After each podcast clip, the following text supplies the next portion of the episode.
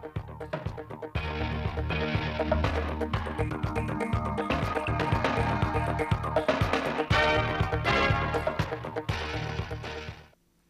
kính chào quý vị và các bạn đến với bản tin thời sự Chủ nhật ngày 27 tháng 11 của Đài Phát thanh Truyền hình Thanh Hóa. Chương trình được thực hiện trực tiếp trên sóng FM tần số 92,3 MHz.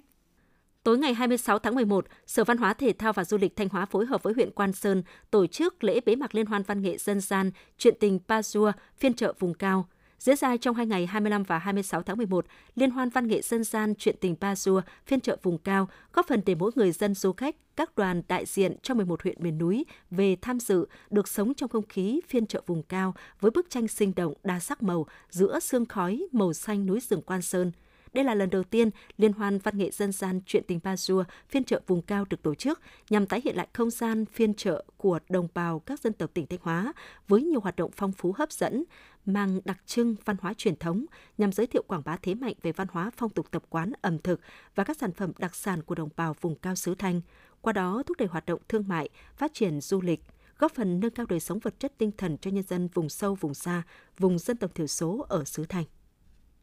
Hiện toàn huyện Yên Định có gần 1.000 trang trại gia trại, trong đó có hơn 90 trang trại đủ tiêu chí theo thông tư 02 của Bộ Nông nghiệp Phát triển Nông thôn.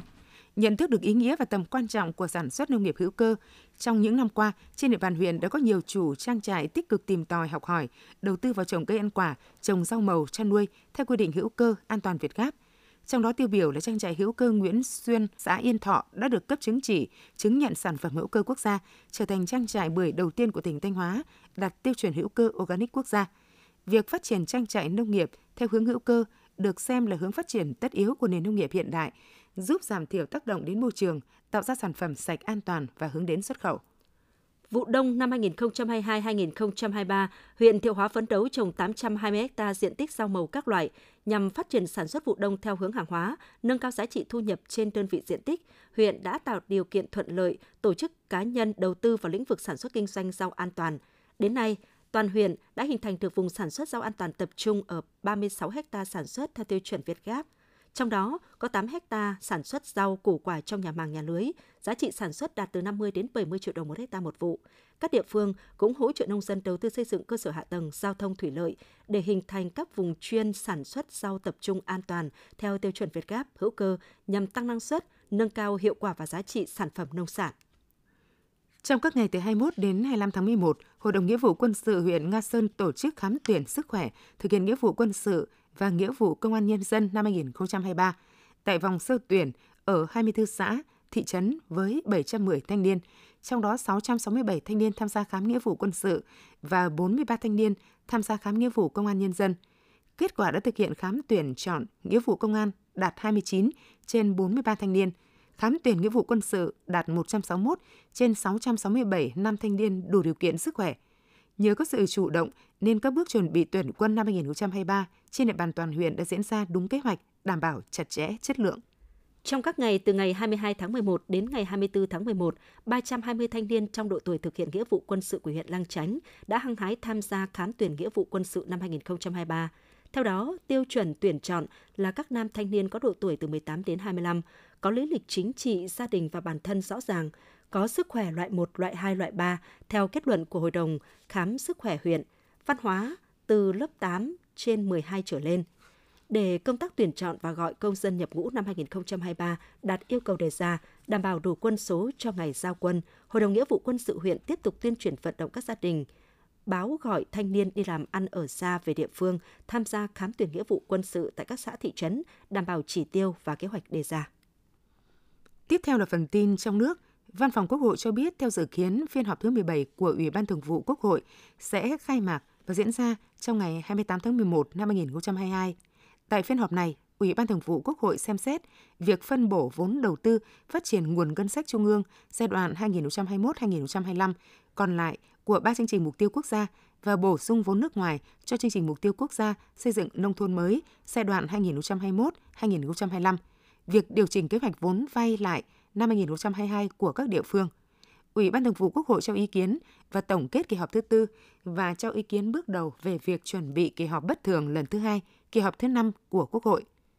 Chiều 26 tháng 11 tại tỉnh Bà Rịa Vũng Tàu, Thủ tướng Phạm Minh Chính đã dự lễ khánh thành cụm cảng bồn bể chuyên dụng và nhà máy tiện ích trung tâm của dự án tổ hợp hóa dầu miền Nam có tổng vốn đầu tư hơn 5 tỷ đô la Mỹ. Dự án được khởi công xây dựng tháng 2 năm 2018, nằm trong khu công nghiệp dầu khí Long Sơn, xã Long Sơn, thành phố Vũng Tàu do tập đoàn SCG Thái Lan làm chủ đầu tư. Theo Tổng Giám đốc Dự án Tổ hợp hóa dầu miền Nam cho biết, đây là tổ hợp hóa dầu tích hợp đầy đủ đầu tiên tại Việt Nam, bao gồm một nhà máy cracking, nguyên liệu hỗn hợp có quy mô công suất tầm cỡ thế giới và các nhà máy sản xuất hạ nguồn cùng các hạng mục phụ trợ đều sử dụng các công nghệ tiên tiến và hiện đại trên thế giới hiện nay. Nếu không có những bất thường về thời tiết, dịch bệnh, dự báo xuất khẩu gạo của Việt Nam năm 2022 có thể vượt kế hoạch cao hơn 100.000 đến 200.000 tấn so với năm 2021. Đến nay, sau 10 tháng năm 2022, với lượng gạo xuất khẩu của cả nước ước đạt 6 triệu tấn, đạt khoảng 93 đến 96% kế hoạch xuất khẩu. Như vậy, trong 2 tháng cuối năm, trung bình mỗi tháng xuất khẩu khoảng 150.000 đến 250.000 tấn là ngành hàng này có thể hoàn thành mục tiêu. Có thể thấy, dự báo xuất khẩu gạo có khả năng vượt mục tiêu xuất khẩu từ 6,3 đến 6,5 triệu tấn trong năm nay. Theo Bộ Công Thương, Đức là đối tác thương mại lớn nhất của Việt Nam tại châu Âu, chiếm 20% kim ngạch xuất khẩu vào EU và cũng là cửa ngõ trung chuyển quan trọng của hàng hóa Việt Nam sang các thị trường khác trong khu vực này. Do đó, việc mở rộng mạng lưới logistics hàng không kết nối trực tiếp giữa hai quốc gia sẽ góp phần thúc đẩy hoạt động xuất nhập khẩu trong thời gian tới. Việc tiếp tục mở rộng thêm nhiều thị trường xuất khẩu và phát huy lợi thế từ các hiệp định thương mại tự do FTA sẽ là cơ hội lớn cho thị trường logistics hàng không tăng trưởng.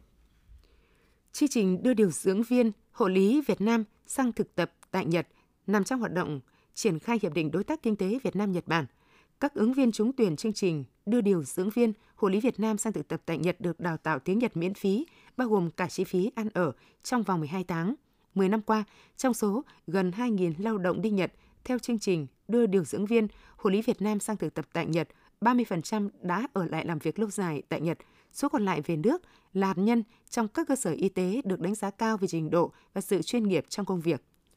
Thông tin từ Cục Di sản Văn hóa, Bộ Văn hóa Thể thao và Du lịch cho biết, ngày 26 tháng 11, tại kỳ họp thứ 9 diễn ra ở thành phố An Đông, Hàn Quốc, Ủy ban chương trình Ký ức Thế giới khu vực châu Á-Thái Bình Dương của UNESCO đã thông qua hai hồ sơ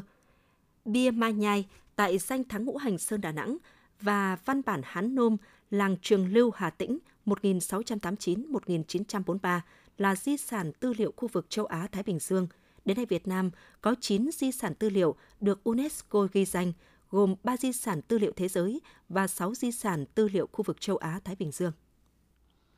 Thông tin từ Sở Du lịch Hà Nội cho biết từ đầu năm đến nay, ngành du lịch thủ đô đã đón hơn 17 triệu lượt du khách, tổng thu từ khách du lịch ước đạt gần 49.000 tỷ đồng, tăng hơn 5 lần so với cùng kỳ năm ngoái. Trong đó số lượng khách quốc tế đến Hà Nội đã đạt 1,27 triệu lượt, đạt chỉ tiêu đề ra của cả năm 2022. Đây là kết quả từ việc Hà Nội kịp thời xây dựng và ban hành phương án mở cửa lại hoạt động du lịch, đón khách du lịch quốc tế trong điều kiện bình thường mới ngay sau khi chính phủ thông qua phương án mở cửa lại toàn bộ hoạt động du lịch từ ngày 15 tháng 3 năm 2022.